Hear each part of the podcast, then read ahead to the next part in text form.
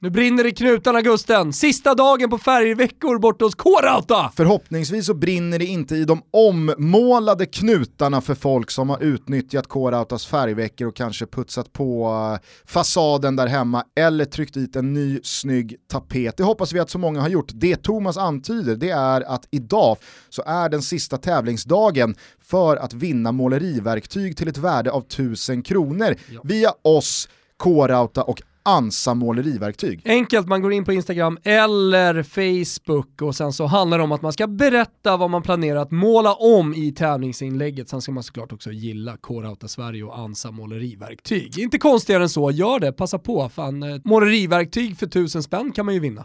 Och så missar ni inte att det är 20% rabatt på ett utvalt sortiment av tapeter och färg fortsatt. Det är ju nämligen färgveckor på K-Rauta. Vi säger stort tack till er för att ni är med och möjliggör Toto Balotto. Och för att ni är med och färg färglägger Sverige. Tack K-Rauta, eller ska vi säga Kitos. Kitos.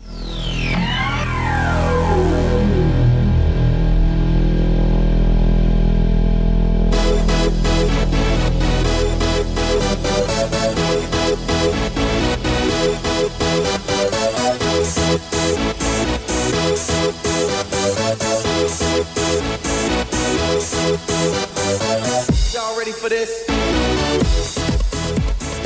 Känner varmt välkomna till Toto Balotto. Det är eh, tisdag den 2 mars, det är tisdags-Toto denna vecka i och med att eh, vi dels ville avvakta Alexander Isaks jakt på Real Sociedads klubbrekord vad gäller antal mål i raka ligamatcher. Det är väl Darko Kovacevic då som sitter och trycker på det eh, i form av sju raka ligamatcher. Mycket riktigt var vår känsla kring Messi och eventuellt då Cristiano Ronaldo att de ska ha mosat det eh, rekordet. Eh, det, det, den, den, var ju korrekt. Någon upplyste oss om att eh, Messi har gjort mål i var det, 21 raka ligamatcher eller något sådär.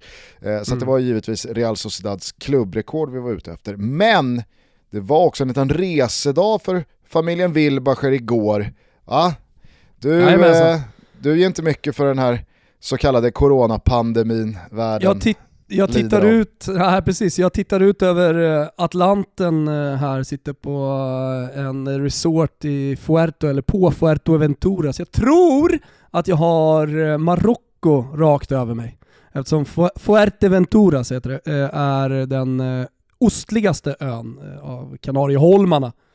Vad säger du till alla som kritiskt vänder sig mot att du ger dig av med familjen och reser i de här tiderna? Ja precis, jag såg lite bilder från en kompis som är uppe i Vemdalen. Det kan man ju också vara kritisk till, men om man ska åka till Spanien generellt sett då så gör man PCR-test 48 timmar innan eh, och PCR-test upp i näsan, ner i svalg och kolla så att eh, man inte har corona.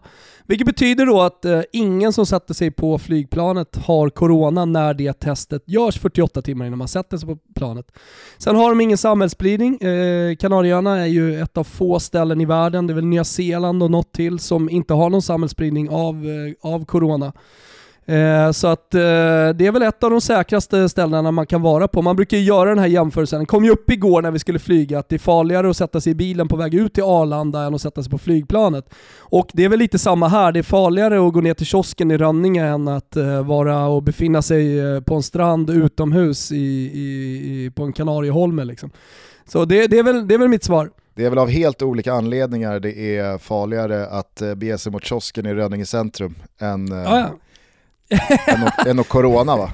Ja, jo, jo, absolut. Du kan ju bli skjuten eller vad fan som helst. Eh, så, så är det Du, eh, jag har ju annars en kompis som, eh, han, han håller ju igång väldigt mycket av sitt normala liv och väljer att rättfärdiga det gentemot framförallt sig själv då misstänker jag, men också gentemot andra som är skeptiska till vad han gör ute och ränner hela tiden. Han kör ju att han driver BNP, viktigare än någonting annat.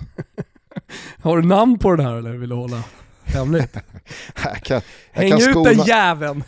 Jag kan skona honom från att hänga ut hans namn här i, ja. i Sveriges största sportpodd, men jag, jag, tycker ändå att det finns någonting, om man har landat i liksom det är förklaringen, ja, men jag driver BNP, mm. då, då, vill man, då vill man väldigt gärna fortsätta med sitt normala ja, men, liv. Ja, en reflektion annars är ju att det inte är människa på Arlanda, helt död flygplats och sen eh, är det ju stenhårda restriktioner i eh, Spanien och eh, således också på Kanarieöarna. Så det är ju mask på. Man har ju fått lära sig det här med mask, det är inte riktigt min grej men mask på hela flygresan och mask på överallt, även utomhus här. Men det skiter man i när man är, när man är vid sin bostad och vid sin pool. Ja, men eh, skönt för er då att ni får ha lite sportlov i värmen. Du kanske vill höra ett svep eftersom du har pysslat med PCR-tester och tränat småtjejer hela helgen lång. Eh, gärna Gusten, kör. Det blev ingen sjunde raka La Liga-match med mål för Alexander Isak. Den glödheta svensken stod på 12 pytsar totalt, 9 de senaste 6 och med möjligheten att borta mot självaste Real Madrid verkligen ta ett steg närmre den yttersta nivån till nästa säsong. Men La Cruta var inte Torro. Däremot gjorde La Real en jättefin insats och när Porto stångade in ledningsmålet var det fullt rättvist. Casemiro hade kunnat kvittera fyra gånger om och när eh, kvitteringen väl kom via Vinicius Juniors deflection-skott så var det väl inte så mycket att snacka om. Men visst får eh, Real Sociedads tränare Alguacil ta på sig tappet här med sina ganska så märkliga byten mot slutet. Tappade Real Madrid-pinnar toppade av en kanonhelg för serieledande Atleti som stånkigt, brunkigt och långt ifrån vackert slog Villarreal på bortaplan och bärgade blytunga tre poäng att sätta in på kontot. Barca hakade definitivt av Sevilla från titelstriden med övertygande 2-0 på Ramon Sanchez Pizjuan och Lionel Messi satte kniven i skytteligan en gång för alla. Vi tar oss till eh, England där Chelsea och Manchester United återigen spelade 0-0 i en ganska dålig fotbollsmatch. Känslorna efteråt handlade om Uniteds uteblivna straff, men som hans regeln numera lyder, tror du att eh, det du ser ska innebära en 11 meters spark så ska det inte vara straff. Och så tvärtom. Fnyser du åt vad ögonen tar in och bara skakar på huvudet så kommer konsekvensen med största sannolikhet att bli stralle och eventuellt även rött kort. En poäng vardera tajtade hur som helst till kampen om Champions League-platserna då Leicester åkte på en käftsmäll hemma mot ett roterat Arsenal. Liverpool slog Sheffield United och West Ham föll tappert borta mot Manchester City som tog sin 20 raka tävlingsseger bisarrt. Spurs och Gareth Bale byggde lite självförtroende mot klappkassa Burnley, West Brom tog mirakulöst alla poäng mot Potters helt otroligt ineffektiva Brighton och Everton hakade på i Europacup-kampen genom 1-0 mot Southampton igår. Serieledarna från i höstas, ja, Southampton ledde faktiskt serien där ett tag i höstas, är nu, givet att Fulham fortsätter ånga på, lite halvt indragna i bottenstriden. Men så blir det ju när man vinner fotbollsmatcher lika ofta som Wilbur José letar extra priser.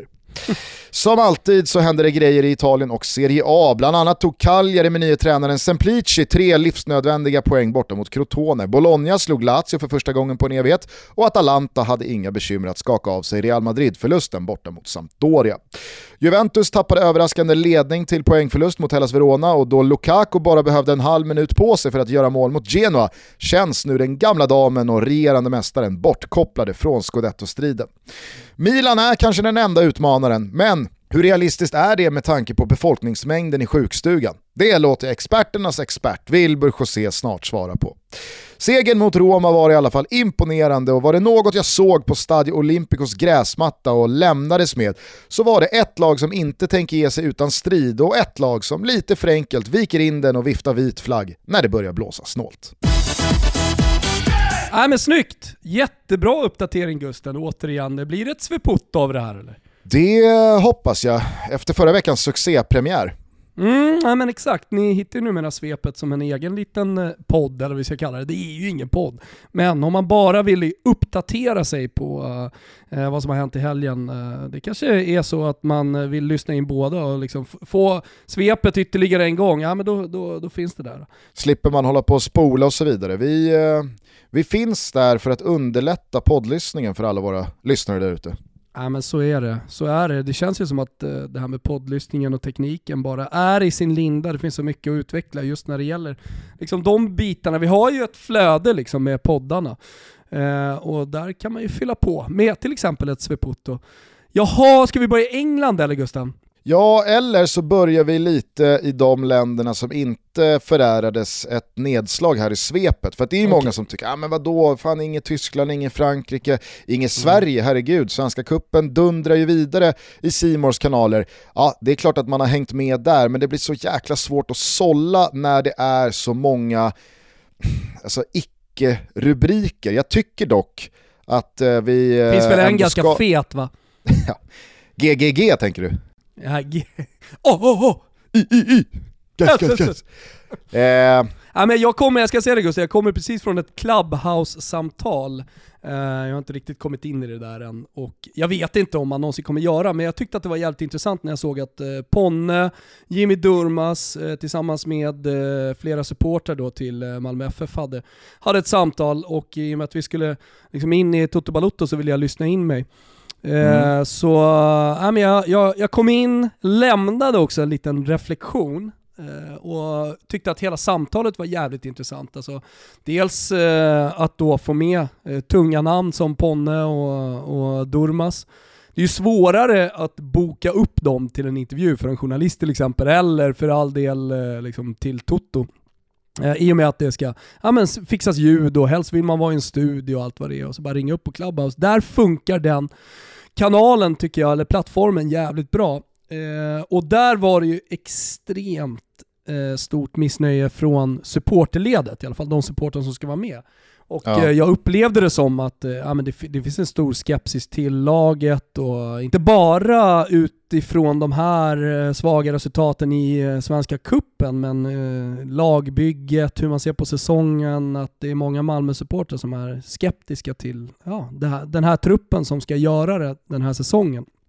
Eh. Nej, jag vet inte, jag vet inte hur, hur eh, orden lät exakt från Ponne och Durmas och gänget, men det kan jag ju verkligen förstå när man knappt har gjort en enda rejäl värvning, man håller på att göra sig av med sin bästa back, eller i alla fall en av de tydligaste nyckelspelarna i form av Ahmed Hodzic till eh, Atalanta, men att man då efter alla finalförluster senare år, alltså man har torskat final mot Häcken, man har torskat final mot Djurgården, i fjol torskade man en final på ett helt jävla otroligt sätt mot IFK Göteborg, ja, men är ute ur kuppen innan den ens har börjat och det efter förluster mot VSK och Gais, alltså två superettanlag. Mm. Och det är, inga, det är inga dåliga startelver eller matchtrupper Jon Dahl Tomasson har formerat. På det så har man ja, men, klippt med Rasmus Bengtsson och om jag har förstått den situationen rätt så, så är det inte direkt så att eh, majoriteten av supporterleden har ställt sig i Tomassons hörna och tycker att det är skönt att Rasmus Bengtsson lämnar, utan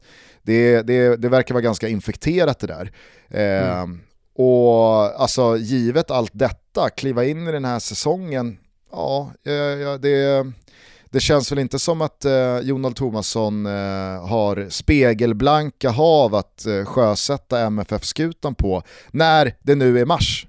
Jag eh, förstår absolut det. Min reflektion på det samtalet var att eh, Svenska Kuppen så som det är utformat, man spelar i, i februari, är ju att jämföra, om man kollar internationellt som framförallt eh, är, är, är, min fotboll då, är ju att jämföra med Audi Cup och, och de här uh, träningsturneringarna. Om man kollar var, var spelarna bör befinna sig formmässigt. Sen är det ju samma för alla och man skulle kunna säga att eh, ja men vadå, Bayern är ju också där och eh, IFK Norrköping är också i försäsong. Eh, men jag tror för, att, eh, för, för, en klubb som Malmö som ska spela Champions League som blir jävligt viktigt, eh, kanske man har en annan periodisering, jag vet inte, jag är för dåligt insatt, men det var i alla fall en reflektion jag gjorde, att man behöver inte se så bra ut för att eh, man ska ha förhoppningar eller dra för stora växlar eh, på säsongen som trots allt fortfarande stundar.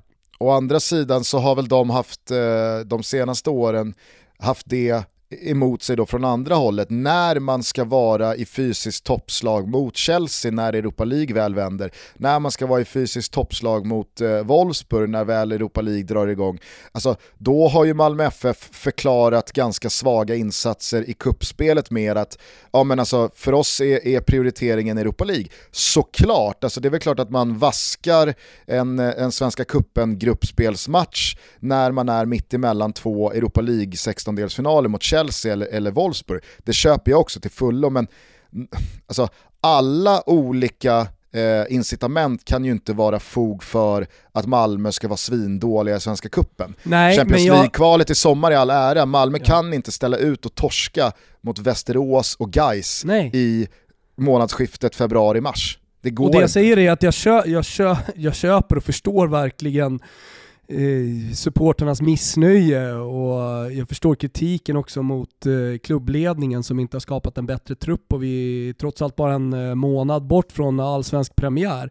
Jag säger bara att det är inte nu man ska vara bäst, det är inte nu vi ska döma Malmö FF till 100% och man kan ha lite mer tålamod. Eh, sen om man gör en djupare analys som precis du gjorde, som Pontus och gänget, eh, Jimmy Durmaz och de gjorde i, i Clubhouse-sändningen, det, det är jag helt med på. Alltså fan, kollar du på de värvningar eh, som direktkonkurrenterna har gjort, och då tänker jag kanske framförallt på Hammarby, eh, delvis också eh, på Djurgården. Jag vet inte, vilka, vilka förväntas vara, hur ser oddsen ut på, på Betsson? Vilka förväntas vara i toppen den här säsongen? Är det, då, det, det, har det satt sig i någon slags så här sju systrar i Allsvenskan som kanske är fem systrar? Jag vet inte. Du får väl berätta för mig som är mer insatt. Jag tror att eh, man, man behöver nog avvakta just kuppspelet här nu under, under februari och mars innan man kan eh, utkristallisera någon slags rimlig eh, Ah, favoritlista. det borde man väl ändå kunna göra redan nu? Det borde Jo men man alltså, kunna göra kolla, redan kolla, kolla, på, kolla på IFK Göteborg, kolla värvningarna de har gjort senaste eh, året, halvåret. Kolla de förväntade spelarna som eventuellt ansluter också i sommar. Väldigt mycket talar ju för att IFK Göteborg ska vara med i toppen och slåss. Sen ser man dem eh, mot eh, Eh, Sandviken ursäkta, och Giffarna. väldigt Och- mycket talar för det. Allt talar för det Gustav. Har du, Ja. har du inte hört ett skit eller? Fan. Förutom de Rensa två vaxen. små detaljerna som är matcherna man har spelat här nu mot Sandviken och GIF. Sundsvall. Alltså, det, det, det är inte så att jag har ställt mig upp i soffan, applåderat och sjungit ut Blåvitts lovsång för att det ser så jävla bra ut, utan stundtals ser det ju liksom, det, det ser riktigt dåligt ut. Vadå, Poseidon är inte på väg att skina eller? Den är väl alltid på väg att skina snart, eh, men eh, snart är ju ett eh, relativt tidsbegrepp. Det, det, det, det kan ju vara 3, 4, 5 år lika väl som det kan vara 2-3 veckor. Jag vet inte, men ta ett lag som Norrköping, där, där, alltså, jämfört med tidigare upplagor, tidigare säsonger här mot slutet under Jens Gustafsson och minns bara hur, hur Peking startade allsvenskan i fjol och alla stjärnor man tog in, stjärnor kanske är att ta i, men du fattar vad jag menar, alla jävla supervärvningar man gjorde.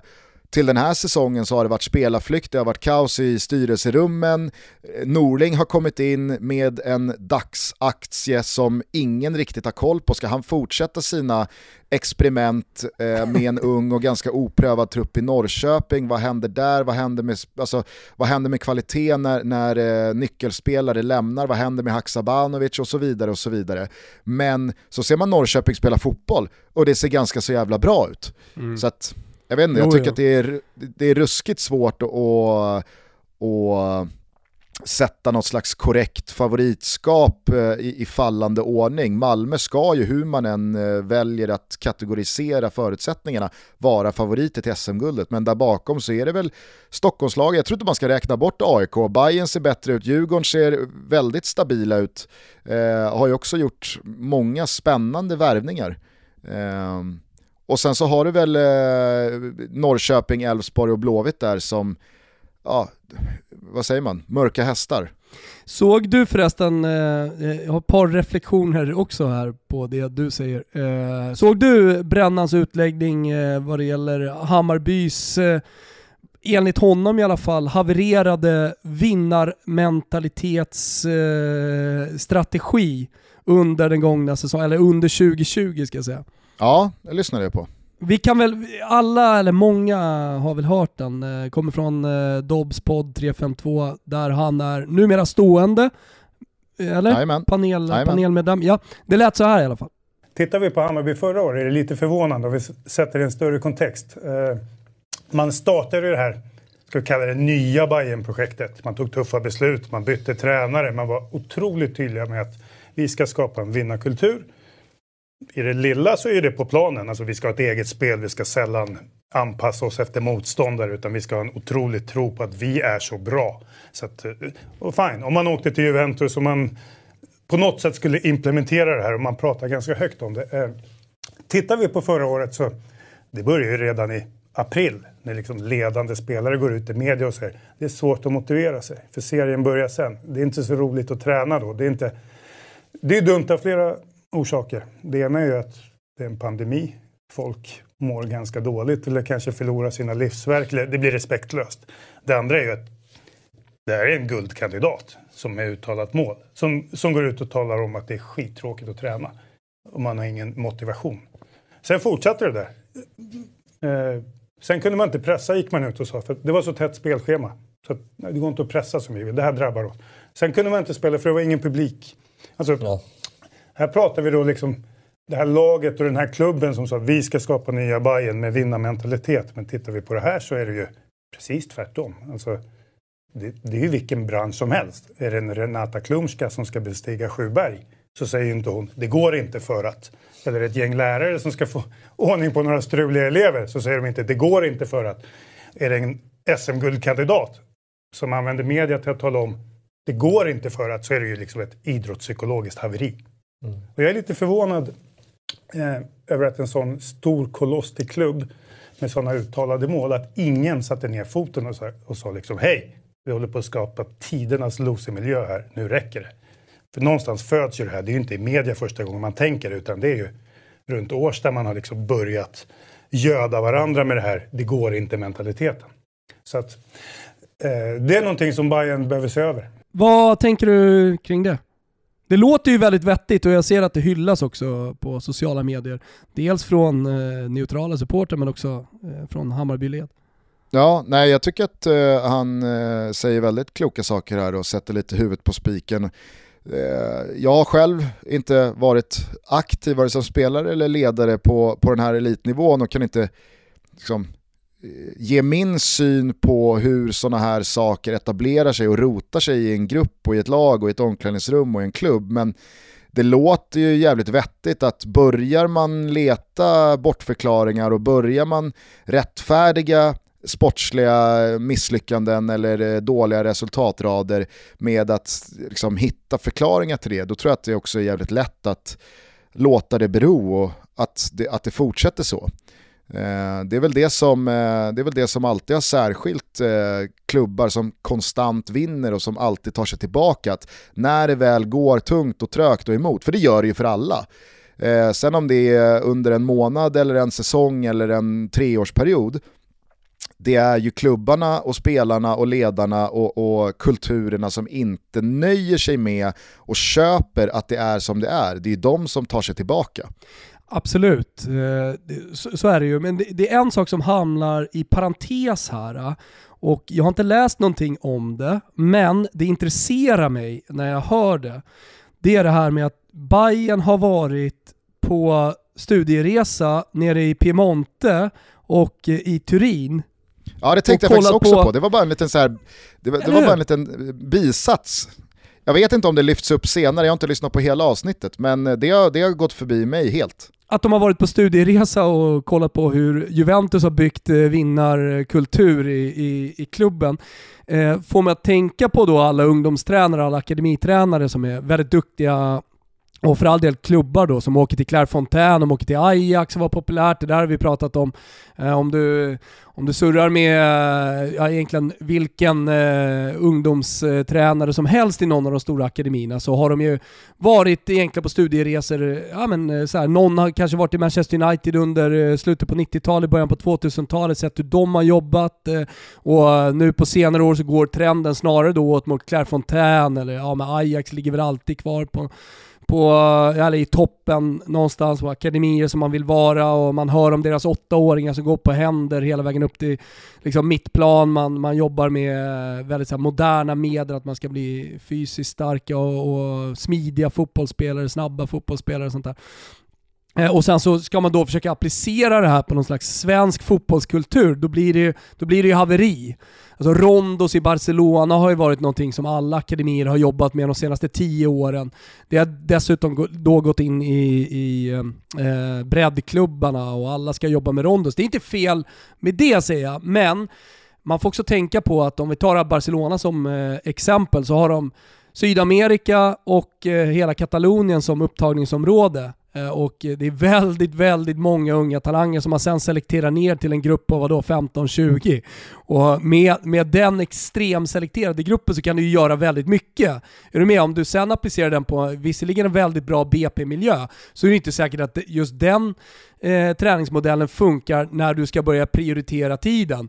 Du kanske bara har stora mossen tre gånger i veckan, en och en halv timme eller en timme, begränsad yta och så vidare. Ja men vad ska du plocka ur? Vad är det för liksom, russin ur den här kakan, Barcelona-kakan, som du ska arbeta med? Och där tycker jag att det, det fallerar lite när man då åker på de här studieresorna. Och där, där vill jag också bara känna, nu kan jag ingenting om det, men eller jag känner väldigt starkt att så här, vänta, åka ner och kolla på vad Juventus har gjort och för att skapa vinnarkultur i sin klubb. Ja men det här går ju tillbaka till 50-talet när eh, gammel Agnelli liksom började bygga en vinnarkultur i, i klubben. Eh, jag tror inte att det är någonting som man bara kan bygga upp. Sen kan det ju vara en början, att man vill bara hämta inspiration. Det är inte fel. Men det kan bli fel om man helt plötsligt ska börja applicera massa nya grejer på ja, men någonting som kanske till och med genomsyrar akademin. Att säga, ja men vi spelar med en röd tråd, vi ska vara ett spelande lag, vi ska aldrig anpassa oss efter motståndarna. Det kan jag tycka är bra. Och det kan genomsyra även eh, åldersgrupper i, i ung ålder. Eh, för att eh, det kanske är väldigt bra för utveckling och eh, det är någonting som också skapar en viss mentalitet i en klubb. Men, men jag är intresserad av att höra hur Hammarby har gjort. Så om det är någon som har en podd eller eh, en, eh, en text eller någonting hur Hammarby Hammarbys resa ner till Turin har eh, inspirerat alternativt gjort någonting ännu mer med eh, strategin i klubben. Så eh, dela gärna med er. Annars kan du få en snabbkurs av mig här på en och en halv minut. Ja, ja visst inte exakt då vad Bayern har pysslat med eller eh, hur det här har landat eh, och, och, vad man exakt har tagit med sig från Turin. Men det som du är inne på, alltså det, det Juventus har, det är andra klubbar eh, som har en etablerad och globalt beryktad vinnarmentalitet sitter på. Det är ju saker som går tillbaka 50, 60, 70, kanske 100 år i tiden. Det sitter i väggarna, då kan man inte åka ner, kolla på väggarna, sen åka hem och tro att man kan tjacka en tapet och liksom tap tapetsera de väggarna med någon annans vinnarkultur. Vinnarkultur kommer ju från en sak, det kommer från vinster. Alltså, eh, eh, om en klubb i Sverige som inte har en historik av att vinna och vill bygga en vinnarmentalitet som då ska sitta i väggarna, ja, men då, då, måste man ju, då, då kanske man ska börja med att titta på klubbar i Sverige som har vunnit. Vad har de gjort? Hur har de liksom navigerat sig i den svenska fotbollen utifrån dess förutsättningar för att landa i titlar och pokaler. Alltså, med all respekt för Hammarby och med all respekt för Juventus, det, det, det är två helt olika världar, det är två helt ja, olika det, klubbar. Det är det jag blir lite skeptisk till ju. Exakt, alltså jag vet inte hur någon nordisk, eller för den delen svensk klubb, ska kunna applicera det Juventus gör på allsvenskan och på den svenska platsen i näringskedjan. Men eh, det jag kan gilla det är ju ambitionen och att liksom så här, hej, vi, vi, eh, vi har valt den här vägen nu och vi tar det, vi tar det liksom eh, hela vägen här, nu kör vi fullt ut. Men jag, jag, jag, jag tror ju att liksom, eh, den, den väldigt eh, enkla snabbkursen i vinnarkultur, ja, den handlar om att vinna och det tror jag inte man lär sig genom att åka och besöka Juventus. Ja, men det jag uh. tror faktiskt är bra, eh, Eh, det är att eh, applicera kanske mot då fotbollsförbundets eh, resultateliminering eh, i ung ålder. Eh, och det vet jag faktiskt av egen erfarenhet att man gör, men att, att man faktiskt rapporterar resultat i akademierna och att vissa matcher, till exempel när man möter alliansklubbarna i Stockholm eller om man är ute och möter Malmö FF, IFK Göteborg, IFK Norrköping, de stora akademierna och de bra lagen i inbjudningsturneringar under året, tror jag att det är jävligt bra att gå, börja eh, prata om att det är viktigt att vinna redan i ung ålder och då menar jag ganska ung ålder. I många fall tror jag att resultatfokuset faktiskt är negativt eh, och jag tror definitivt det är det brett ifrån eh, i alla fall mellan 8 och 10 år och när man börjar spela fotboll. Men jag tror att i en, i en akademi, där kan man i alla fall från 10 år börja resultatrapportera och göra spelarna medvetna om att det faktiskt finns matcher som är viktiga att vinna. Eh, och så där kan man ju ha, eh, där, jag tror att där kan man börja redan i ung ålder för att skapa en vinnarkultur i klubben. Sen så tror jag också att man kan gå en snabbkurs i vänsterfilen med att också sätta personer på tunga poster i en klubb eh, som har vunnit jävligt mycket och kanske ännu bättre om de har vunnit saker med just den klubben. Det är därför jag är lite extra spänd på Blåvitt från och med nu när man då har tillsatt Håkan Mild igen. Man har tillsatt eh, Roland Nilsson. Jag har tidigare vittnat om att jag kanske inte tror på Roland Nilsson som Eh, den, den mest moderna fotbollstränaren och den eh, huvudtränare som tar Blåvitts eh, fotbollsspelande in i framtiden och leder svensk utveckling. Men ingen kan ifrågasätta hans meritlister och vad han har upplevt både som spelare och som tränare. Han har vunnit SM-guld med Malmö FF och så vidare och så vidare. Eh, men att man dessutom får in de här spelarna i truppen också som har vunnit med IFK Göteborg tidigare. Får vi väl se om Marcus Berg och kanske någon till ansluter senare under säsongen också. Alltså, har du kommit in på Kamratgården någon gång, där står liksom alla SM-bucklor, där står uefa bucklorna där står eh, liksom hela historien mitt framför ögonen, vimplarna hänger längs väggarna. Mm. Alltså det är ju en klubb som man kan eh, göra sig lite lustig över hur de har kört i diket senaste decenniet, eh, 15 åren. Men IFK Göteborg kommer ju med en eh, vinnarkultur som jag inte tror har gått ur ränderna ännu och det är nog mycket lättare att återuppliva ett sånt DNA och en sån kultur och få fart på det än att bygga det från grunden. Ja, det, det, är jag helt övertygad om och jag menar, du var inne på det tidigare.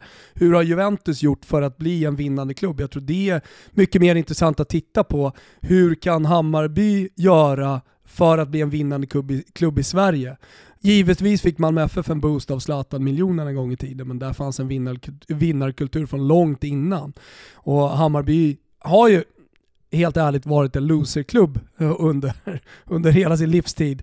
Eh, och det finns inte speciellt många pokaler. Så det, du, du, du, måste börja vinna och då kanske man ska värva in eh, vinnare helt enkelt. Och, och ibland... Ja, och då är det väl verkligen på sin plats att understryka då vad jag tror kommer bli en rejäl boost av. Sen så finns det väldigt många motståndarsupportrar och även eh, interna supportrar alltså i Hammarby som inte alls är bekväma med Zlatans intåg i klubben och vad det ska innebära och så vidare. Men utifrån den här teorin och vad jag tror med att tillsätta vinnare på tunga poster i en klubb för att på så sätt förändra en klubbs vinnarmentalitet. Där tror jag man inte ska underskatta vad som kommer ske när Zlatan väl lägger skorna på hyllan, flyttar hem till Stockholm och ger sig in lite mer operativt i Bayern. Det kan säkert vara en jävla boost i liksom sättet man för sig, rör sig och jobbar.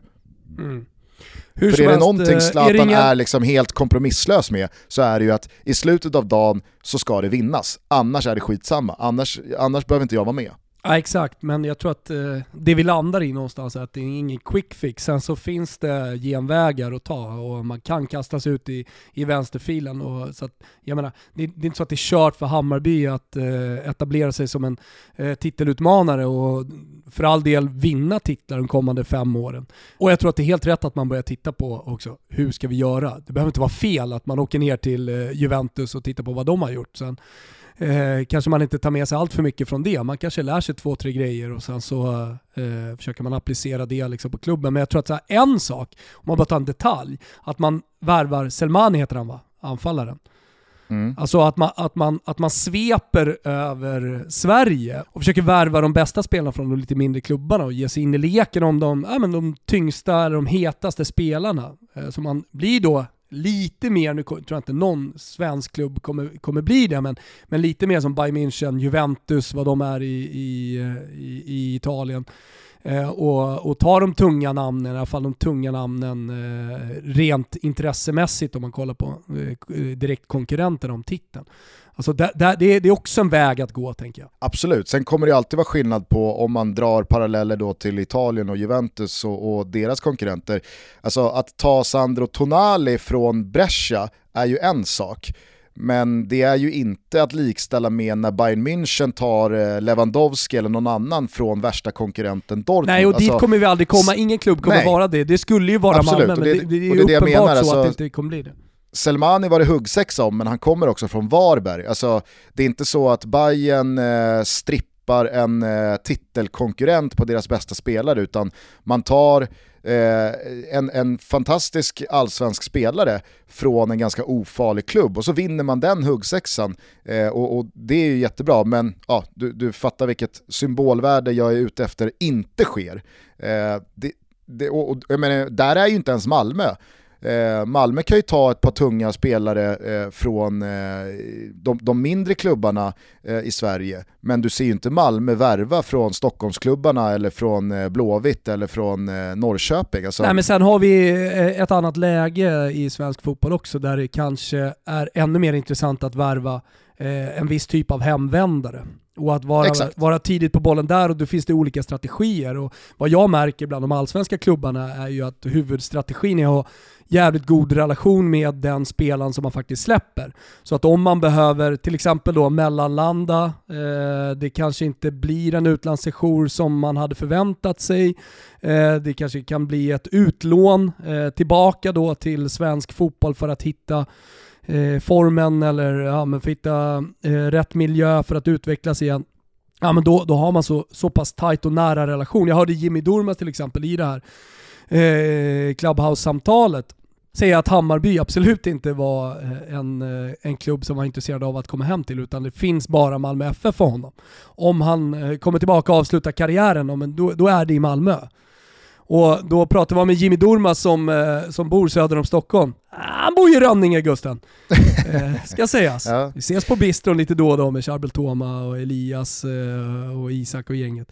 Men, Samtidigt eh, så finns det ju då Jiloan Ahmad-spelarna som eh, kan komma hem efter bara några år utomlands eh, och välja Hammarby istället för Malmö FF som man lämnade som lagkapten och SM-guldvinnande spelare. Jo. Och i en sån våg så kan man hjälpa till då att få spelare som Kaca Niklic och, och, och, så vidare att hamna i Hammarby. Så det, det, det, går ju. Eh, ja, jag menar bara, jag menar bara att det finns ju en, en, strategi från de allsvenska klubbarna. AIK är bra på det också.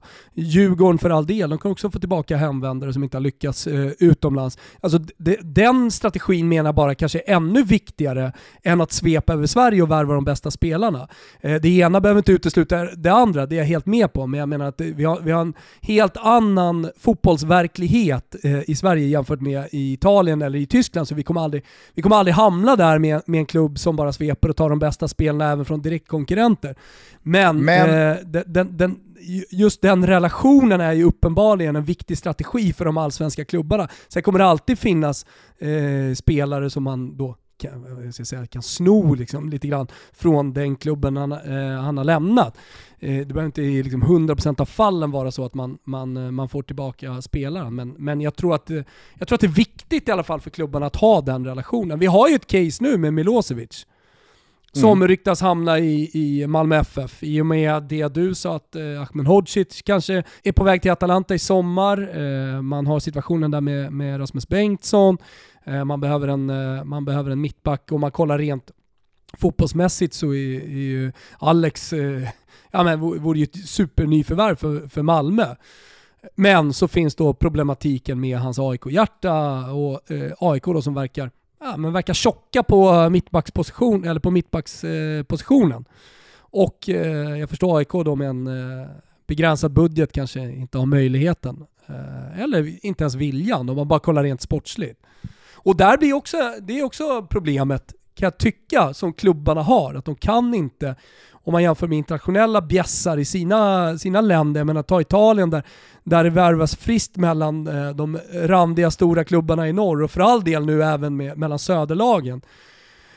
Du kan, du kan ha spelat Inter men ändå landa i Juventus. Alltså det är betydligt svårare i Sverige att göra den typen av värvningar. Edvardsen med en IFK Göteborg eh, supporterkoppling, Ja, det, det, visade, det visade sig omöjligt för honom att hamna i AIK. Eller hur? Mm. Ja, vad ja, händer nu med, med Milosevic? Kan han landa i Malmö eller kan han inte göra det? Ska AIK återigen då hamna i en situation där man hamnar i polemik med sina, mina supportrar, med sina supportrar eh, direkt efter Edvardsen? För att så tycker jag ändå tongångarna går. Att vadå, erbjuder vi inte honom ett kontrakt? Och att det landar på klubbledningen och uh, Jurelius. Nej precis, och det är inte första gången Milosevic sitter i den här situationen gentemot AIK. Eh, sen så kan man ju inte liksom, jag, jag, jag kan verkligen förstå AIKs eh, förhållningssätt i just den här frågan med tanke på att de sitter på en existerande trupp. Det är tajta tider ekonomiskt eh, och Milosevic eh, är en spelare som sett till hur truppen ser ut just nu ja, kanske faktiskt inte behövs. Å andra sidan så är det väl klart att AIK också bryr sig om att, äh, men vad fan, ska vi verkligen, eh, ska vi verkligen vara delaktiga i att eh, Alex bränner sin sin status eh, och sitt legacy här i AIK genom att eh, vara delaktig i att han eh, måste gå till en konkurrerande klubb. För jag menar, Alexander Milosevic, han kan ju inte, han kan inte, han kan inte, inte spela fotboll, han kan ju inte sluta spela fotboll för att han är låst till att bara kunna spela i AIK. Han har ju redan hamnat i, eh, det var väl Vejle eller någon annan så här halvdassig dansk klubb bara för att liksom ånga på ett halvår, en säsong och hålla sig fit for fight. Men det, var, det kändes ju bara som konstgjord andning eh, tills ett mer permanent och, och, och mer eh, långsiktigt alternativ skulle visa sig. Förmodligen i form av AIK, men han sitter ju fortfarande fast i den där limbon så att Nej, jag vet inte fan, det känns som att Alexander Milosevic inte själv vill spela i Malmö FF. Men att, att erbjudas en möjlighet att vara ordinarie i Malmö FF som går för guldet, som ska kvala till Champions League. Alltså det, det är klart att det, det, det, det, är svåt att bara vifta bort och säga, säga blankt nej till. Även, för, gör... även för en AIK-ikon. Eh, liksom, eh, det är det som jag tycker gör allsvenskan eh, speciell och kanske till och med unik. Att eh, det finns de så tydliga klubbkopplingarna till, till spelare. Vilket omöjliggör vissa typer av värvningar och att det fortfarande lever kvar i allsvenskan. De har dött i, i många klubbar. Fan, man kollar på de eh, engelska toppmötena och jag menar det här har vi varit inne på tidigare också. Det är tjoas och tjimmas efter slutsignal trots torsk och man garvar och klappar om varandra och, och det finns liksom, verkar inte finnas någon stolthet kvar överhuvudtaget. Nu tror jag att det påverkas, låt säga negativt, men att det blir mer så när det inte finns supporter på läktarna. Eh, men det är ändå smärt, det måste ju fan vara smärtsamt att se som, som eh, supporter till eh, ja, vilken jävla klubb som helst egentligen när, när, när, när det ska kramas om och garvas och, och bytas skosnören efter, efter matcherna. Va? Ja, å andra sidan så bryter ju spelare som Simon Tern de här normerna eh, jo, mest hela tiden. Han har, ju ingen klubb, han har ju fan ingen koppling, han är från Värnamo. Nej, han har inte den starka det... kopplingen, tycker jag. Nej, och det är klart att det är skillnad. Jag menar bara att så här, det finns ju Simon Tern-exempel, det finns ju ganska många exempel på spelare med just AIK-koppling och AIK-fostran och AIK-historik som har gått till Djurgården och gått hela vägen till att blivit eh, lagkaptener eh, och omfamnats av Djurgårdssupportrar och det har heller inte varit så farligt från AIK-led. Alltså man har ju kommit en bit sen eh, Jesper Jansson på mitten av 90-talet. Eh, utan, alltså, för, förstår du vad jag menar? Att, ja, ja. Eh, visst, det finns fortfarande ja, några Gustav, få spelare. på den tiden, om jag får avbryta det, på den tiden så var det liksom 10 lax i ett kuvert. Fick du inte det från ja, klubben, eh, men fan ta Anders Limpar när det var betydligt mer pengar i, i de där kuverten. Fick du inte det av klubben du ville gå till, de var helt ointresserade som i AIK Limpar-fallet, och du vill fortfarande spela fotboll och du vill bo i Stockholm då eh, till exempel. Ah, då, jag förstår ju att det lockar. Ja, ja, och sen i just fallet med Limpan, där, där satt ju han eh, hos oss eh, i fjol. Eh, kanske inte gick in på det i detalj, men vad fan. Anders Limpars ganska så eh, infekterade exit från AIK, den var han inte förtjänt av eh, när man förstod alla omständigheter eh, till fullo. Och det har ju även eh, de, de tungt insatta eh, fraktionerna från AIK också förstått så här i efterhand. Men, har jag men vet vad? uppfattat. Ja, ja. Men, men vet du vad? Det är fortfarande det som gör Allsvenskan unik. Alltså, nu rättfärdigar jag ingenting, men, men jag tycker att det är bra att det här fortfarande lever kvar, även om det finns Mange Eriksson eh, exempel och andra exempel också eh, på eh, liksom att man har fötts eh, som supporter till en klubb och dessutom liksom fostrats i en klubb. Och, Eh, kanske till och med i vissa fall spelat eh, seniorlagsfotboll eh, i en klubb men eh, sen då kommer hem och, och, väljer en annan. Det kommer, och de kommer alltid, de exempel kommer alltid finnas, men det lever ju kvar betydligt tyngre i allsvenskan än vad det gör i toppklubbarna ute i Europa. Vilket gör då allsvenskan mycket mer charmig och mycket mer unik. Ja, och således kanske just Alexander Milosevic är eh, en oerhört intressant pusselbit att eh, ja. följa här nu kommande dagar. Eh, just i form av en eventuellt då normbrytande del i att även allsvenskan håller på att ta de sista föränderliga stegen till den moderna globala fotbollscirkusindustrin. För jag håller med, Milosevic är eh, en, en spelare som tillhör det lilla gardet av eh, svenska allsvenska spelare som inte kan eller kommer eller vill eller tänker gå till konkurrerande rivaliserande klubbar för att det, det rör upp för mycket. Det är väldigt många som har brutit de där barriärerna och i väldigt många fall så är det faktiskt inte så jävla känsligt. Det, det, det stormar i några dagar men sen så lägger sig det där eh, och spelarna kan, kan dunka vidare, även tränare och så vidare. Men det finns några få eh, och skulle Milosevic eh, liksom dra på sig eh, MFF-tröjan Alltså, då är det inte Felix Beijmo som eh, lämnar Djurgården, studsar i eh, Werder Bremens, eh, eh, vad heter det? Vad fan heter tyskarnas lag som de alltid spelar med i typ eh, Dritte-ligan? Jaha, jag vet de, de, Där är det ju inte liksom reserv, utan där heter det typ amatör.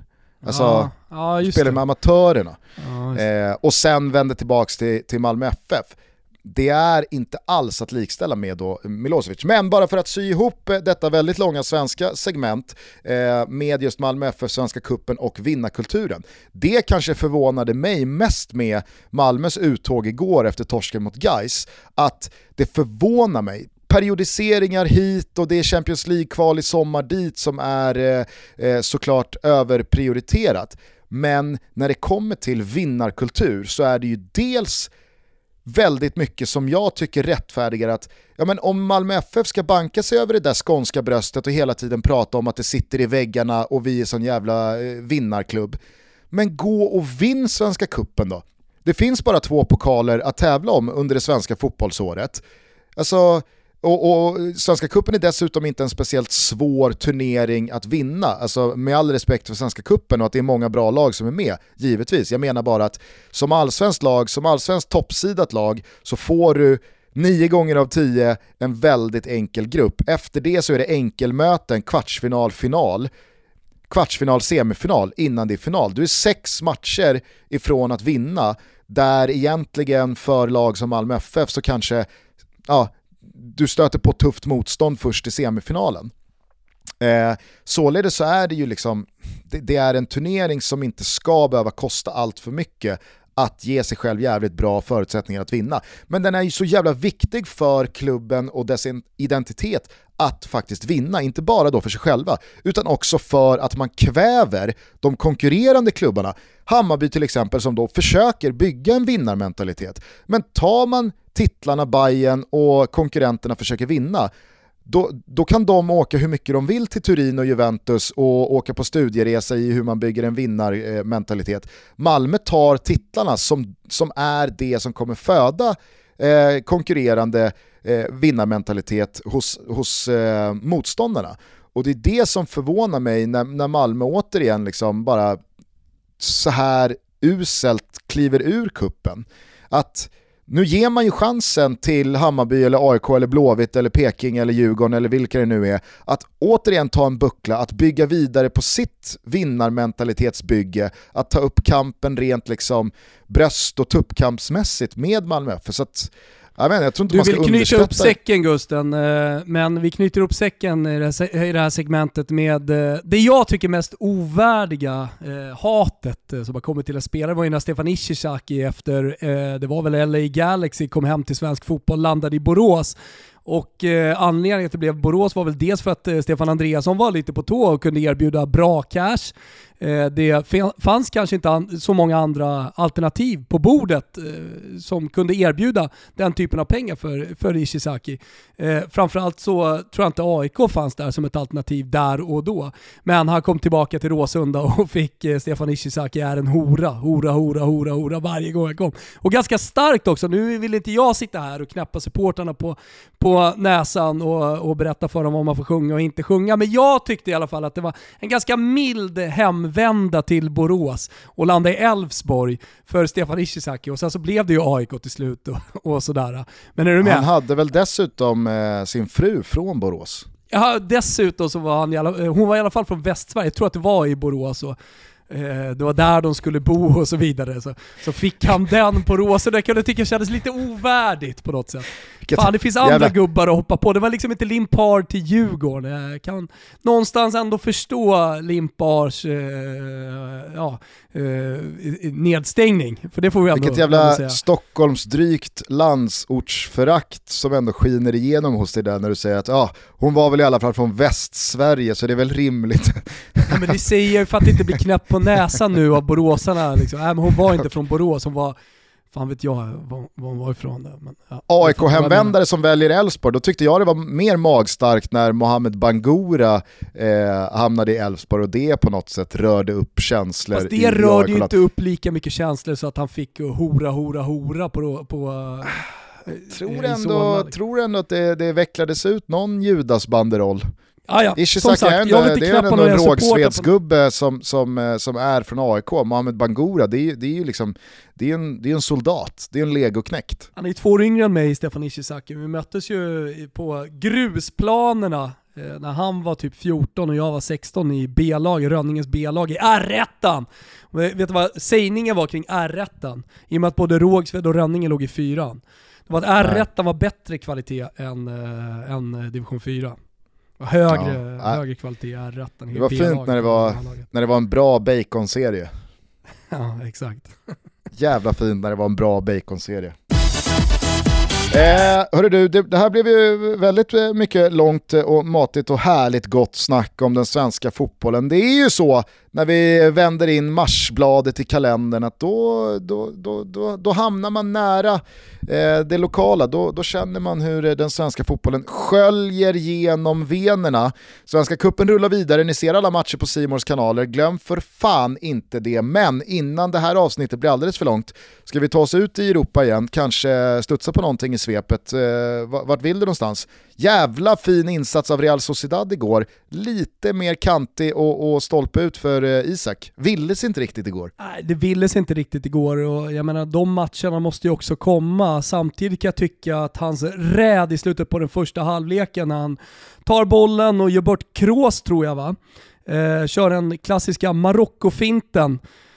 Brukar ju Kviborg inte hata att eh, kommentera. Eh, han har väl fyra olika varianter av benämning på, på, den, eh, på den finten. Vilken är din favorit Gusten? Peta på ena hållet, gå, gå på andra. Ja, det var ju peta spring, eh, en gång i tiden så benämndes den väl som tjockisfinten för att man alltid kunde göra den på de mer korpulenta motståndarna som inte då hängde med. men så har du väl också sanktanfinten ja, skolgårdsfinten, finns lite olika, Marocko-finten. I, I alla fall fin, han, han, han gjorde den och sen tycker jag, jag vet inte eh, om eh, det här är eh, en spaning som du också har Gusten, men jag tycker mig se en Alexander Isak som har jobbat på sin löpteknik. Armföringen när han då har 70 meter gata med en spelare jagandes efter, liksom klev in i en mer 100 meters Usain Bolt löpteknik. Ja, men jag ser eh, Cristiano Ronaldo framför mig som jag vet har jobbat väldigt mycket med sin löpteknik genom åren. Eh, handflatorna eh, rakt fram, är du med på vad jag menar? Utåt så att du får vinden mer än när du trycker ifrån. Högre knän och så vidare. Ah, det var i alla fall mäktigt att se honom stega de där 70 meterna. Sen blev inte passen bra, kanske borde ha gått direkt på mål själv, haft lite mer självförtroende, varit lite mer Håland om jag liksom får uttrycka mig så. Eh, varit lite mer liksom killer, nu är det jag som ska avgöra den här matchen. Eh, för han var ju trots allt någon meter framför eh, Kroos som jagade bakom och Kroos i den löpduellen hade ju faktiskt inte en jävla suck. Så Kanske skulle han ha vågat lite mer, gått direkt på mål, men han sökte passen. Men det var imponerande i alla fall. Marocko fint, 70 meter gata. Jag såg en ny löpteknik, eller en utvecklad löpteknik hos eh, Alexander Isak. Eller så kanske det är bara så att den unga, gängliga 16, 17, 18-åriga Alexander Isak-kroppen har satt sig och blivit 21 och fått de här sista 3, 4, 5 kilo musklerna eh, och, och, koordinationen hänger ihop på ett annat sätt än den gör för tonåringar. Ja, men han ser inte gänglig ut längre när han tar de där kliven utan han ser mer ut som en jakthund. En vinthund mm. som är helt omöjlig att nå ikapp. Ja, nej, absolut. Men eh, sen så, jag vet inte, det, det, var ändå någonting i just det här att han inte fick ordning på bollen i vissa skarpa lägen, eh, att eh, det var dåliga toucher, att han kanske höll i ett avslut eh, eh där han eh, borde tagit det. Å andra sidan så vill han ju slå frisparken och slår frisparken och den, eh, den hade nog eh, kunnat bli riktigt eh, farlig om den inte hade strukit något, något murhuvud där i slutet av den första halvleken. Så att självförtroendet finns ju onekligen där, men jag tyckte det ändå var lite ja, men kanske stundens allvar som ändå präglade insatsen. Eh, för att han också kände på sig att det här är inte eh, match 3, 4 eller 5 i den här streaken hemma mot Alaves eller borta mot eh, Eibar. Utan nu är det Real Madrid borta, jag har gjort mål i sex raka matcher. Det är väldigt många mer som kollar på mig i den här matchen mot det här motståndet än vad man har gjort tidigare. Nu har jag chansen att på riktigt ja, men, eh, sätta ner foten och, och, slå fast en jävla spik i min aktie är att eh, jag, jag, jag är snart klar med Real Sociedad. Det är bara att hosta upp halvmiljarden så, så ses vi nästa eh, Sesse. Jo men vet du vad? Eh, de pengarna kommer att ligga på bordet eh, alldeles oavsett hur prestationen igår såg ut. Jag tycker absolut inte som vissa ville få det till eh, att det här var någon slags eldprov för Alexander Isak. Han har redan klarat av flera eldprov. Han kommer vara bra, stor och viktig och avgörande i stora matcher som kommer framöver. Påminner, och jag tillåter mig själv att påminna om att han bara är 21 år. Jag mm. tillåter mig själv att göra det Gusten. Och det är inte Alexander Isakrunk, för det kan jag säga om Svanberg, om Kulusevski eller vilken svensk spelare som är 20-20 plus uh, ute i Europa som helst. Alltså det, det, det behöver inte vara en hålande utveckling på varenda jävla spelare. Jag kan säga om Ödegård, uh, om, uh, om egentligen vilken spelare som helst. Alltså, det kan fan inte vara topprestationer i varenda match. Det kan det inte vara. Nej.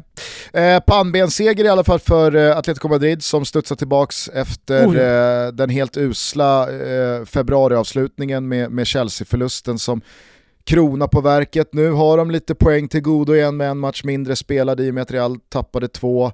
Eh, alltså det var, det, var, det, det, var inte vackert på El Madrigal i, i söndagskväll alltså. Helvete vilken, vilken köttafight alltså. Mm. Ja, det, var, det, var, det, det var kött. Det var mycket kött i den, i den fighten. Ja, du, jag frågade dig ju annars i svepet där om eh, Milan, att eh, det, det kanske är den den enda utmanaren till Inter här eh, eftersom eh, Juventus viker ner sig lite för ofta tycker jag och, och, faktiskt inte ser så jävla övertygande ut. Det tycker jag inte Milan gör heller men de, de gräver ju fram tre poäng borta mot Roma på ett imponerande sätt men med Benazer redan i sjukstugan, Mandzukic som skulle vara där och ersätta och avlasta eh, anfallsstyrkorna också där att Zlatan går och sätter sig eh, hårt bandagerad, Chalanoglu, Rebic, alltså det, det, det, kan väl inte gå mot eh, Inters eh, 16, 17, 18, 20 man skadefria klasstrupp. Det ska inte gå. Ja, men problemet, problemet för, eh, för Milan tror jag i slutändan inte är att man får skador och inte kan prestera på topp nu när tåget går. Utan problemet för Milan är att eh, det finns ett Inter framför som du är inne på eh, som är alldeles för bra. Alltså det, det här Interlaget kommer inte förlora många poäng fram till maj. Och det är redan fyra upp. Eh, och, och, och kollar man på Milan så gör de fortfarande en jättebra säsong. och Jag tror att de kan rättfärdiga för sig själva också. Eh, om man kommer på andra platsen eller till och med tredje platsen att fan det, det, det, här var rätt, det här var ett bra steg i rätt riktning för oss. Eh, för att det här var inte säsongen som Milan skulle vinna eh, scudetton.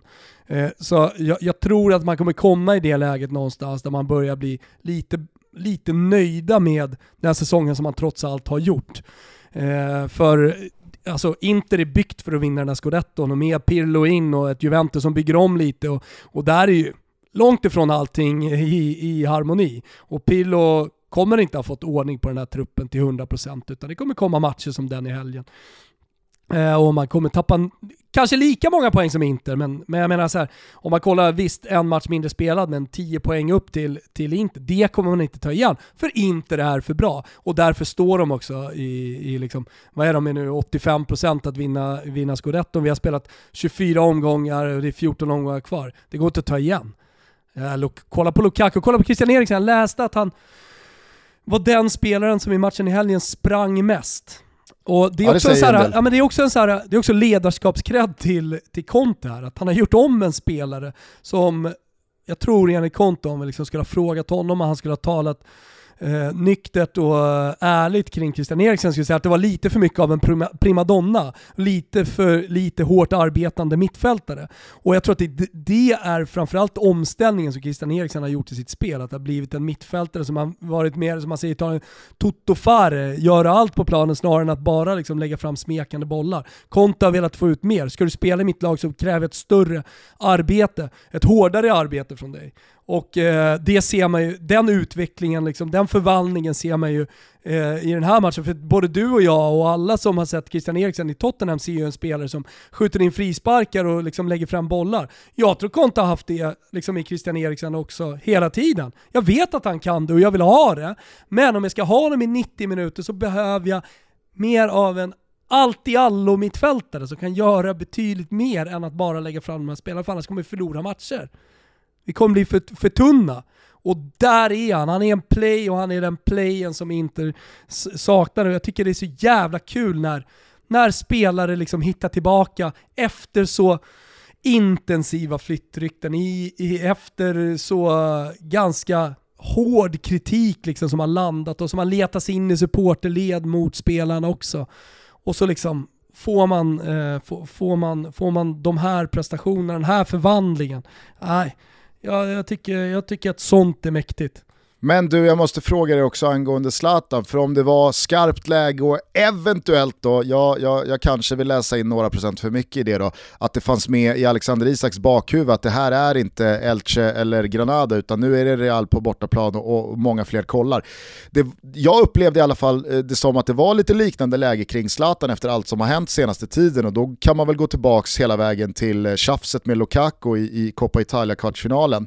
Sen dess så har det ju varit jävligt rörigt Eh, på väldigt många sätt och vis, inte minst då med Sanremo-festivalen som nu eh, drar igång. Och framförallt då efter att han gick i clinch med LeBron James i, i, i förra veckan i den här Discovery Plus-intervjun eh, som ingen har missat givetvis när då Zlatan eh, går på eh, idrottsstjärnor i allmänhet men LeBron James i synnerhet att man ska hålla sig till det man är bra på, man ska fokusera på sin idrott, man ska framförallt inte hålla på ge sig in i politiken, sånt gillar jag inte. Och jag, alltså, väldigt många med mig kände väl att vad, va, va fan är det du surrar om? Nej, det är väl klart att alla idrottsstjärnor runt om i världen inte behöver ge sig in i politiken, men, men vissa har den drivkraften, vissa har framförallt möjligheten att göra den här världen till en bättre plats genom att göra skillnad eftersom så många lyssnar på dem, eftersom så många ser upp till dem, att då utnyttja den kraften och makten och, och, och, och möjligheten till att göra gott.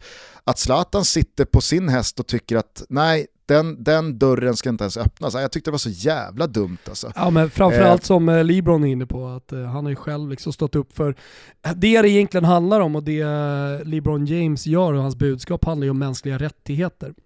Ja, ja. Och mänskliga rättigheter kan aldrig bli politik. Nej, å andra sidan så är det väl klart att det är politik. Det Zlatan pratar om i media gentemot Janne och Svenska fotbollsförbundet och rasismen som har genomsyrat svensk fotboll, det är klart att det är politik också. Alltså, eh, när, när han tar av sig tröjan i PSG för några år sedan där och visar alla intatuerade namn på, eh, på svältande barn runt om i världen, det är klart att det är politik också. Alltså, oh, men jag, jag, jag vill ändå hålla liksom, mänskliga rättigheter och, åt sidan. För att eh, det, det, är framförallt vad LeBron James håller på med. Ja, ja, men LeBron James eller någon annan, var man än drar den här gränsen så tycker jag att alltså, även fast det är 100% politik, så är det väl klart som fan att även idrottsprofiler får ge sig in i det hur mycket de vill. Om de brinner för någonting, om de vill göra skillnad, om de vill gå den här vägen eh, gentemot sitt community eller sina övertygelser i livet, vad fan, det är väl klart att de har rätt att göra det. Ja, men det har du rätt att tycka. tycka. Eh, det har ja. du rätt att tycka och Zlatan har rätt att tycka precis vad han vill om eh, LeBron James. Det jag menar är, från min egen åsikt, att det, det, det, det, är en sak om man stöttar politiker, om man verkligen går in i politiken och de politiska frågorna. Och det är en helt annan sak om man eh, predikar mänskliga rättigheter. Det är två skilda saker. För mig, och sen så får du Absolut. tycka att det är vilket, så här, alla har rätt till att, att, gå in i politiken, alla har rätt till att hålla på med mänskliga rättigheter och tycka vad man vill om det. Men eftersom LeBron James framförallt sysslar med mänskliga rättigheter så, så menar jag bara på att här, för mig så blir det väldigt konstigt att prata politik då, för för mig är inte det politik. Nej, och, och det blir ju då i förlängningen ännu märkligare att ifrågasätta eh, ett sånt arbete eh, snarare än 100% partipolitik eller vad det nu kan vara, ge sig in ja, i ett val och ja, så vidare. Det, det, så, så, är det. Lite gulasch till, till Zlatan såklart. Sen så har han ju haft det tufft då i de bataljerna han har, han har liksom tagit sig an. Dels mot eh, eh, Romelu Lukaku. Eh, där blev det ju snarare då en sportslig kamp. Vem vinner derbyt? Vem vinner scudetton? Vem presterar efter den här fighten som de hade haft på planen? Både verbal och nästan fysisk och, och sådär. Ja men det, det där klev ju Lukaku ut och, och vann den ganska tydligt. Eh, och sen då i den här verbala matchen mot LeBron James så, så torskade Zlatan också. Så det, det, är två förluster. Och så dessutom då så ja, missar han ett par lägen, han går ut med, med, med ljumsken och sen så ska han till San Remo. Är du med? Det, det, det, det, är, det, det är hädiska tre veckor han har haft här, Zlatan. Vid sidan av planen ska sägas. Och Nej, också på grund av det han har gjort på planen. Och det var det jag skulle landa Jag ville bara kort säga då att eh, jag, jag, jag skickade ut eh, på, på Twitter där i mitten på förra veckan när det här kom, de här citaten, att det här, men det här, det här kan vara det sämsta Zlatan har sagt. Och det var ju väldigt många som eh, var på min eh, linje där och, och höll med och hade sina takes på det. Men förvånande faktiskt väldigt många som tyckte det Zlatan sa var helt rätt och att alltså, inte, inte nog kunde understryka att fotboll och politik inte hör ihop överhuvudtaget. Och då, är det så här, ja, är så långt ifrån den eh, verkligheten och, och den världsåsynen att, att idrott och politik inte hör ihop. För mig har det varit liksom, det har varit sån jävla eh, tydlig koppling, alltid. Det är klart som ja, sen... fan att fotboll och politik går hand i hand. Sen, sen, behöver man inte, eh, liksom, sen behöver man inte önska att det är så, men jag, jag, jag tycker det är men, märkligt men, att liksom... Gusten, sen, sen, är, sen, verkar ju alla tro då, ljumske emot, men att eh, Zlatan eh, i San Remo tappar fokus, eh, kommer stå för liksom, svaga sportsliga prestationer, kanske inte har varit i, i toppslag i, i ligan de senaste matcherna. Det är då man vet om man har varit med lite och följt Zlatan eh, sen han liksom stapplade ut i Malmö FF-tröja eh, som seniorspelare eh, och tog hela Sverige med storm och sen också världen. Att det är i exakt de här tillfällena som Zlatan höjer sig. Det är exakt de här tillfällena som Zlatan slår emot och gör mega prestationer på planen. Och gör en jävla kanonduett med Mihailovic. Alltså, duetten kommer vara perfekt och jag vet ljumske emot, jag vet, men jag vet att om den här ljumsken är okej okay, så kommer Zlatan bomba in kassan de kommande matcherna. Io Vagabondo såg jag att uh, han och Mihailovic skulle sjunga, av Inomadi. Ja, då får vi eh, Kanske vi ska avsluta avsnittet med, jag har aldrig hört den låten, men det, ska, bli, ska bli spännande att uh, lyssna till. Nej, men alltså, så här, jag hör vad du säger och jag tycker inte att det är konstigt att man efter uh, över 20 år med Zlatan uh, landar i en sån konklusion. Å andra sidan så tycker jag verkligen att det har varit märkligt att se Zlatan ha en sån tydlig serverad eh, situation framför sig där han ska tysta alla tvivlare och visa att jag kan talk the talk men även walk the walk och alla som ska hålla på och gidra, kolla, kolla, kolla på mig nu. Alltså, det är ju i de här matcherna på senare tid som han ska ha klivit fram för att upprätthålla just Zlatan är Zlatan och det är alltid när han är liksom inmålad i ett hörn och, och pressad och ifrågasatt, det är då han gräver fram de stora prestationerna. Alltså, det var läge för honom att stå för en stor prestation redan mot Spezia.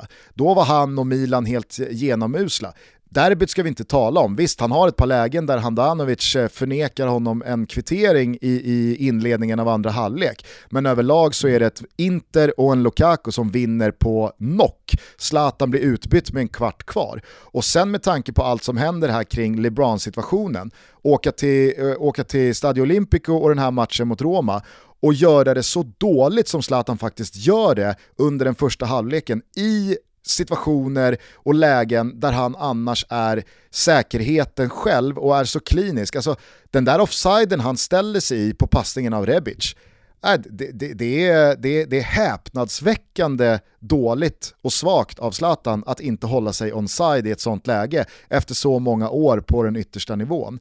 När han kan spela Chalanoglu men väljer att klacka, han missar ett par eh, riktigt bra lägen från nära håll, Eh, när, när sen straffen kommer, visst, det, det, kan man väl säga är en jävla mognad och att han som 39-åring inte kanske eh, bryr sig om eh, ifall det är han eller någon annan som gör Milans mål, bara målet gör sig. Och om nu han har en, en, en sämre trend från straffpunkten och Kessie har det inte, att han får lägga straffen. Men jag tycker ändå att det var märkligt att Zlatan, som du är inne på, alltid kliver fram när det är den här situationen och, och den här stunden och ska visa alla att eh, han är fortfarande eh, herre på täppan att han inte går fram och tar den där straffen. Alltså jag, jag vet inte hur många gånger Zlatan inte kan kliva fram och stå för stora prestationer innan man börjar liksom, ja kanske landa i att han inte alltid gör stora prestationer när de behövs som bäst. Jag tycker Zlatan har varit lite offside-slarvig generellt sett de senaste par, tre åren.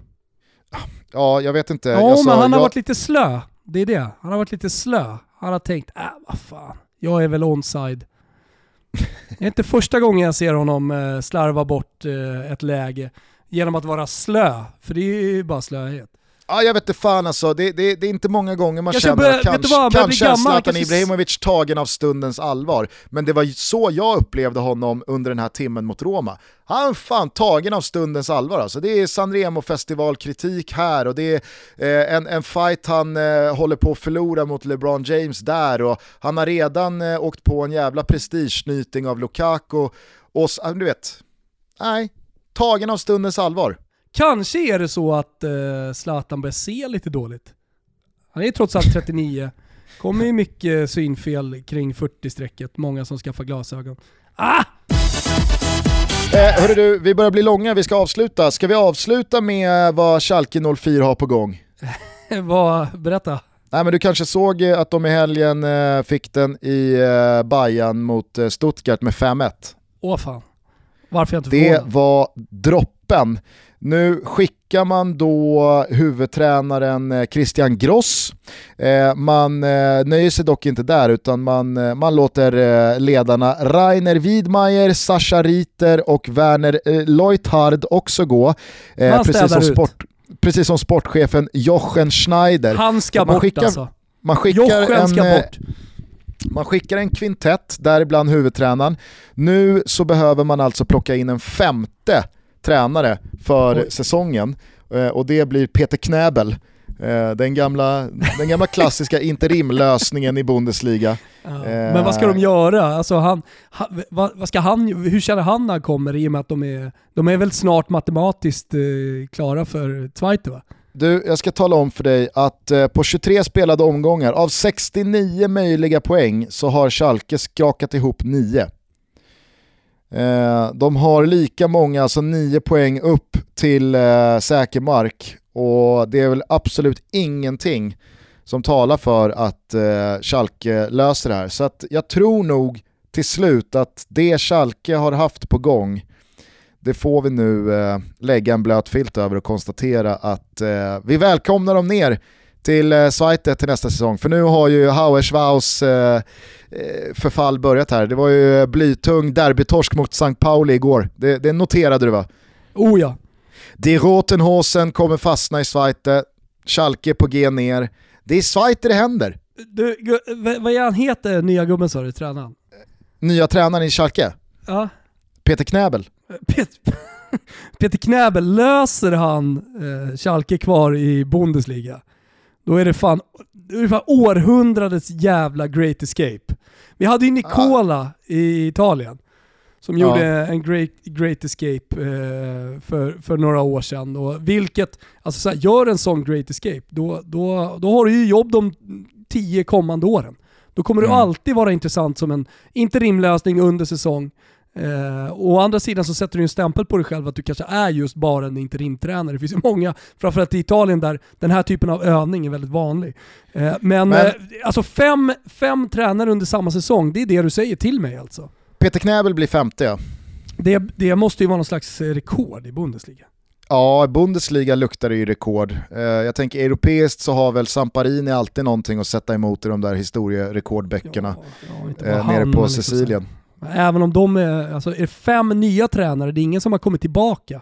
Nej, eh, jag kan läsa till här från Fotbollskanalens eh, artikel. Schalke 04 behöver därmed nu plocka in en femte huvudtränare den här säsongen. Grås, som tog över laget den 27 december, är nämligen inte ensam om att ha haft ansvar för klubben den här säsongen. Det har även Hub Stevens, fina Hub Stevens, eh, precis som Manuel Baum och David Wagner. Så att, eh, Ja, jag, jag, jag, jag sticker ut hakan och säger att det här är eh, rekordantal tränare under en säsong i och med att man eh, i Italien, dit vi måste gå för att hitta någonting liknande, förmodligen, eh, liksom tar tillbaka tränare i och med att man, kan, man, man vill helt enkelt, man är snåla som, som presidenter i, i Vet i du vilka klubbarna. som skulle kunna vara emot här?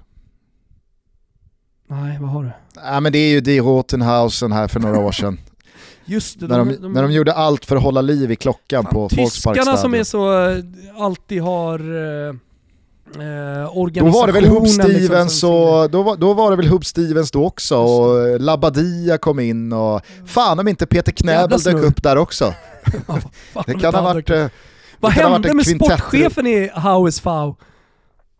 Ja, eh, den avvaktande. Den avvaktade, så han gjorde absolut ingenting. Han bara, han, han avvaktade. Avvaktade sig genom, genom förfallet. Han bidade sin tid. Är det inte det läge att agera inte kritisera, inte Det kan man inte kritisera Schalkes eh, sportchef eh, att, att vara avvaktande.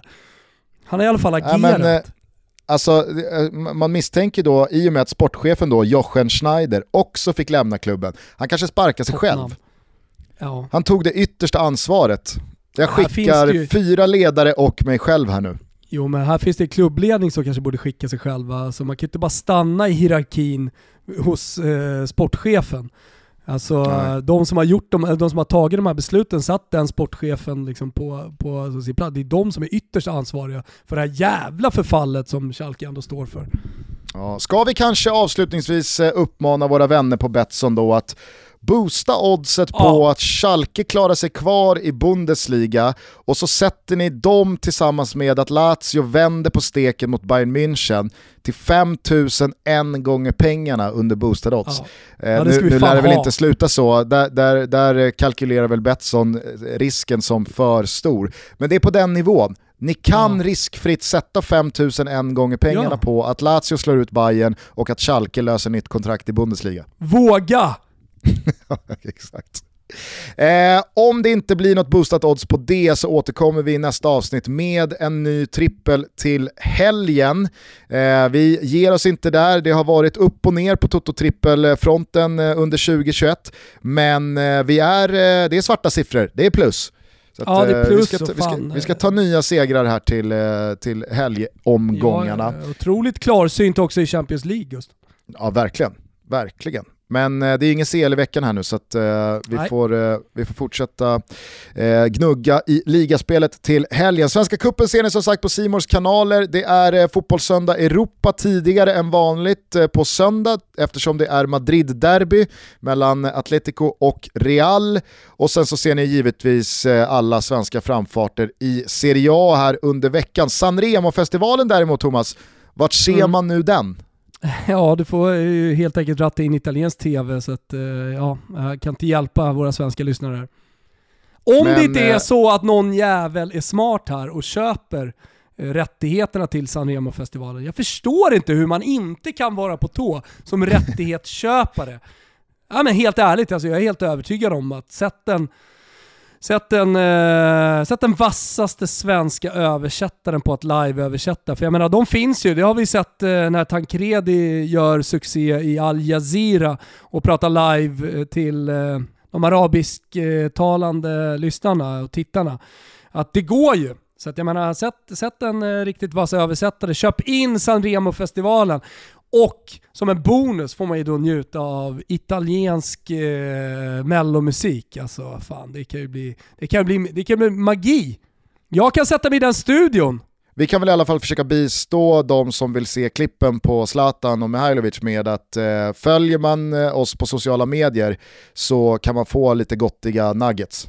Ja, men lyssna på det här. Thomas Wilbacher som PL, Kristina Kapelin, V-grupp, eh, Malena eh, på DN. Eh, har du någon mer? Christian Borell ska in i den studion också. Och så Sanremo-festivalen. Vilket upplägg! Du eh, stänger av micken här nu, går in till Helena och säger eh, du får ta tjejerna hela veckan. Jag sätter mig på ett plan här nu efter lunch och... Eh... Jag, ska till, jag ska till Ligurien. Jag ska till den italienska rivieran. jag ska, jag ska live-översätta Sanremo-festivalen. Ja, herregud. Fan, nej, jag tror på upplägget. Ja, eh, hörni, vi hörs eh, om några dagar igen. Ta hand om varandra. Här kommer Rio Vagabondo med eh, Inomadi. Ja, trodde man inte att man skulle Underbart. puffa för när man vaknade i morse. Vagabonden Wilbacher, han, eh, han, han blir i alla fall glad av att föra den här låten. Gusten, vi hörs senare i veckan. Då ska jag ha badet i Atlanten och kanske blir lite solkysst. Det kommer en bild på våra sociala medier, vem vet. Vackert. Vi hörs hörni, ta hand om varandra. Ciao tutti. Ciao tutti. Io un giorno crescerò e nel cielo della vita volerò.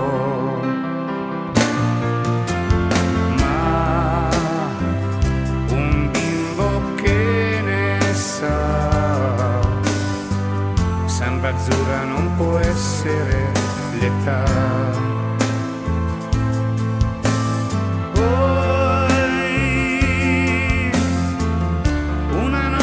Settembre mi svegliai, il vento sulla pelle